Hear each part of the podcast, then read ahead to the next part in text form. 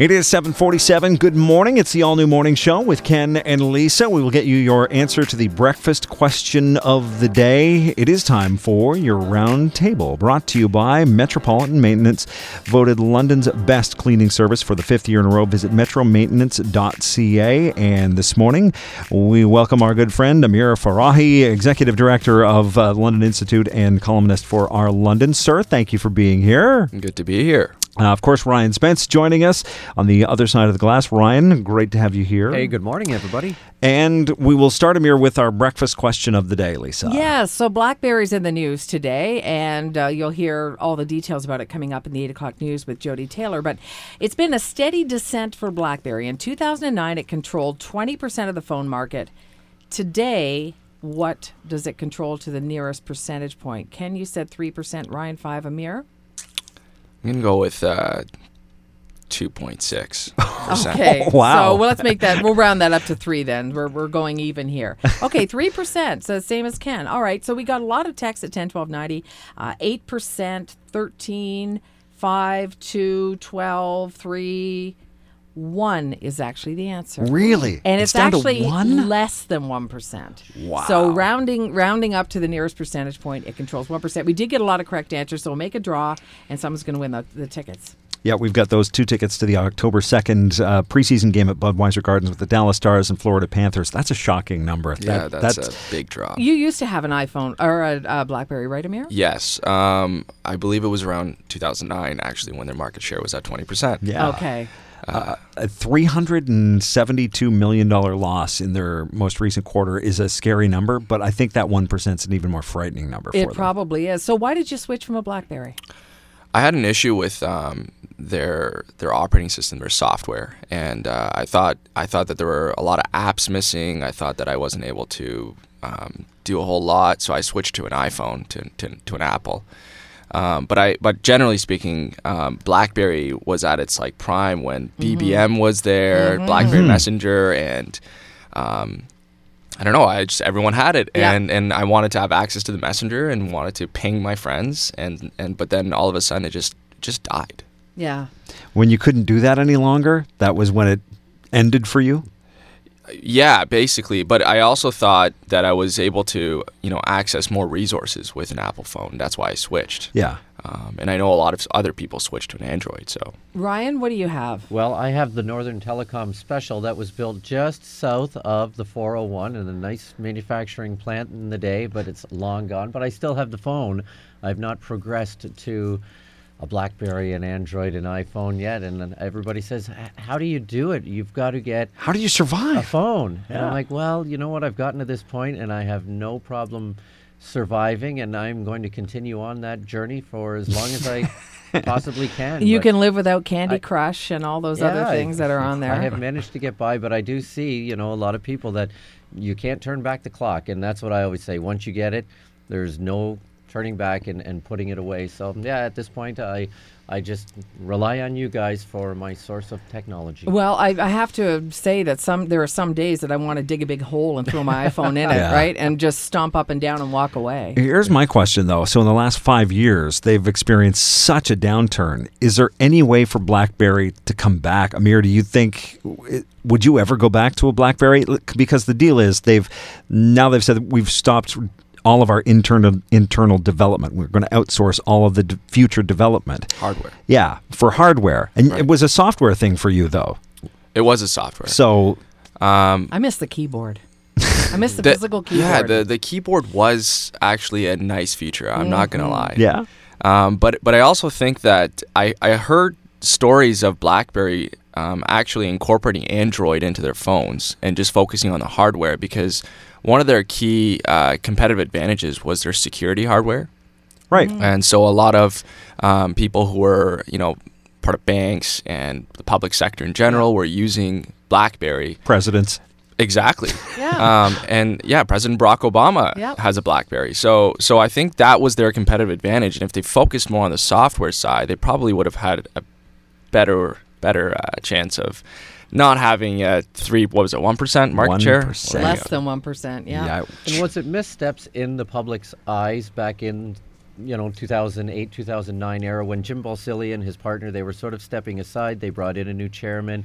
He was to be making some big announcements that didn't totally pan out, and people were losing the confidence and it and it happened so quick and rapidly Yeah. and the cutback started instantly uh, at that time frame and and people just didn't buy back into it to the rate that they were hoping Well, you don't want to get into something only to find out it's going to be obsolete. I mean, if that happens with the iPhone anyway, it's pretty much a doorstop when they bring out the new one. you know, the the next one or two. But but uh, I totally get that. Uh, moving on to this DNA story, the first baby born to three sets of DNA: mother, father, and then and then another person uh, whose DNA was put in place of a genetic marker that prompted this fatal illness. So this is the first time this happened.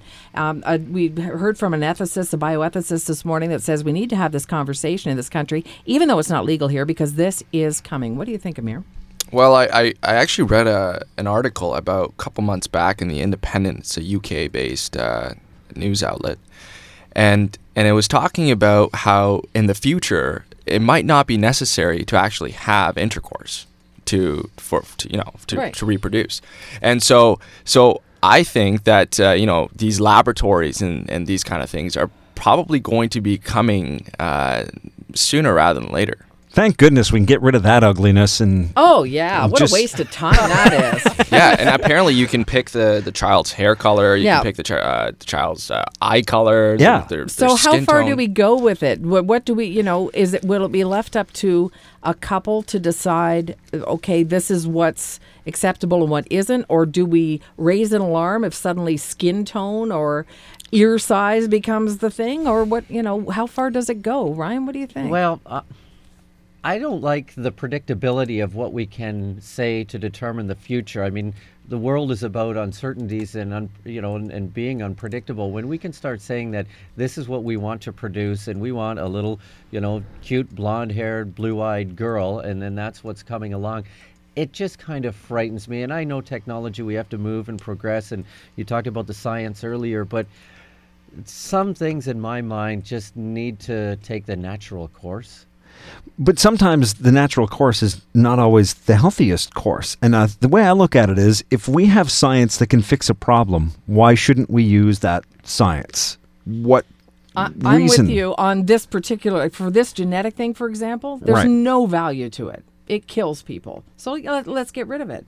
However, you know, would you be what, your next kid uh, will have blonde hair because that's what you choose? Yeah, And- I don't. I can't. I can't foresee a future where we're you know opening a menu and kind of choosing the I can. characteristics that we want a child to to to have when they're born. But I, I do foresee a future when we maybe can have genetic testing and you know a doctor or a scientist can say, well, look, your your child is going to have these conditions. But how long till we have a Dr. Frankenstein who decides that, oh, I'm in my lab and I'm going to Yeah. do this because I think this is cool? We just heard about this uh, doctor at a sperm bank who, you know, apparently is the father of a 100 kids and he was using his own, uh, and, you know, like, I mean, people do things that are off the charts. You do run the risk too, and you hate to sound like a hypocrite because you can't have it both ways in terms of science trying to find cures for diseases, yet you don't want them to do other areas of research.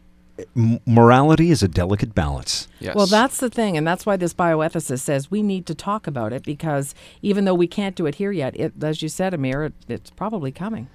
Yeah, and and I think uh, the the other the other side of this is uh, people who are in uh, same sex marriages uh, would be very interested in something like this because they they can actually um, they, they can have a chance to to have an offspring that you know has and shares their DNA. That So- their biological child. Exactly. Yeah, something that wasn't possible before. I would just like more people to consider adoption, and then we will move on. I think adoption is a viable thing, and you don't have to go through all this No, money. that's fair, All that's right, fair. all right. Will you Would- adopt me? wi- absolutely. I don't. I'm sure. Absolutely. We'll Would you your- adopt the both of us? I'll get your rooms ready. Absolutely. I'll get bunk beds. Uh, would you go to Mars if you knew you couldn't come back?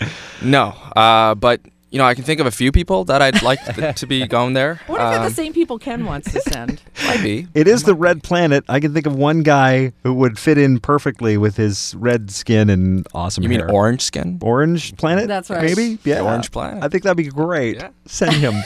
He'd, but you build, wouldn't. he'd build towers with his name on them. and- Absolutely. Trump Tower, Mars Edition. Or he I would get it. others to build the towers and then just license his name on them. That is a very good point. He wouldn't build a darn thing, would he? Uh, Ryan, would you go? Well, no, I wouldn't. money? I'd be fearful that we'd get up there and we would find that it's already inhabited, and we're going to destroy the people that are already up there that have made a good life for themselves. Pretty sure there aren't people there, but I know what you're saying. though. Hey, you never know. I know what you're saying. You wreck already a good thing that's happening. I see what you're saying. Well, yeah. I You make me very angry. I've I've heard also Marvin the um, NASA has done some some research into other planets that are you know 20.1 light years away or they're in, in a completely different galaxy, but that are habitable, that are Earth-like zones, and they have a sun that's you know close enough that would provide enough sunlight and enough heat, um, water, every everything that you would need in order to necessitate and create life.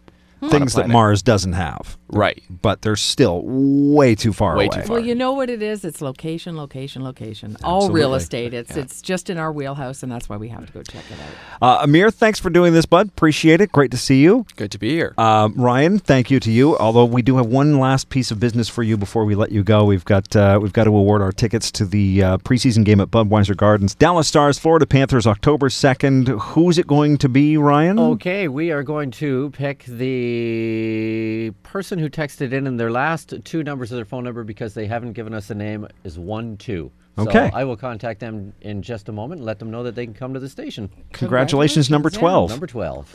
You've got it. this has been your roundtable. We uh, come back with your morning share after 8 o'clock and a fantastic video courtesy of the great one, Wayne Gretzky, after 8 o'clock on the all new morning show with Ken and Lisa on News Talk 1290. I'm Mark Malerba from Metropolitan.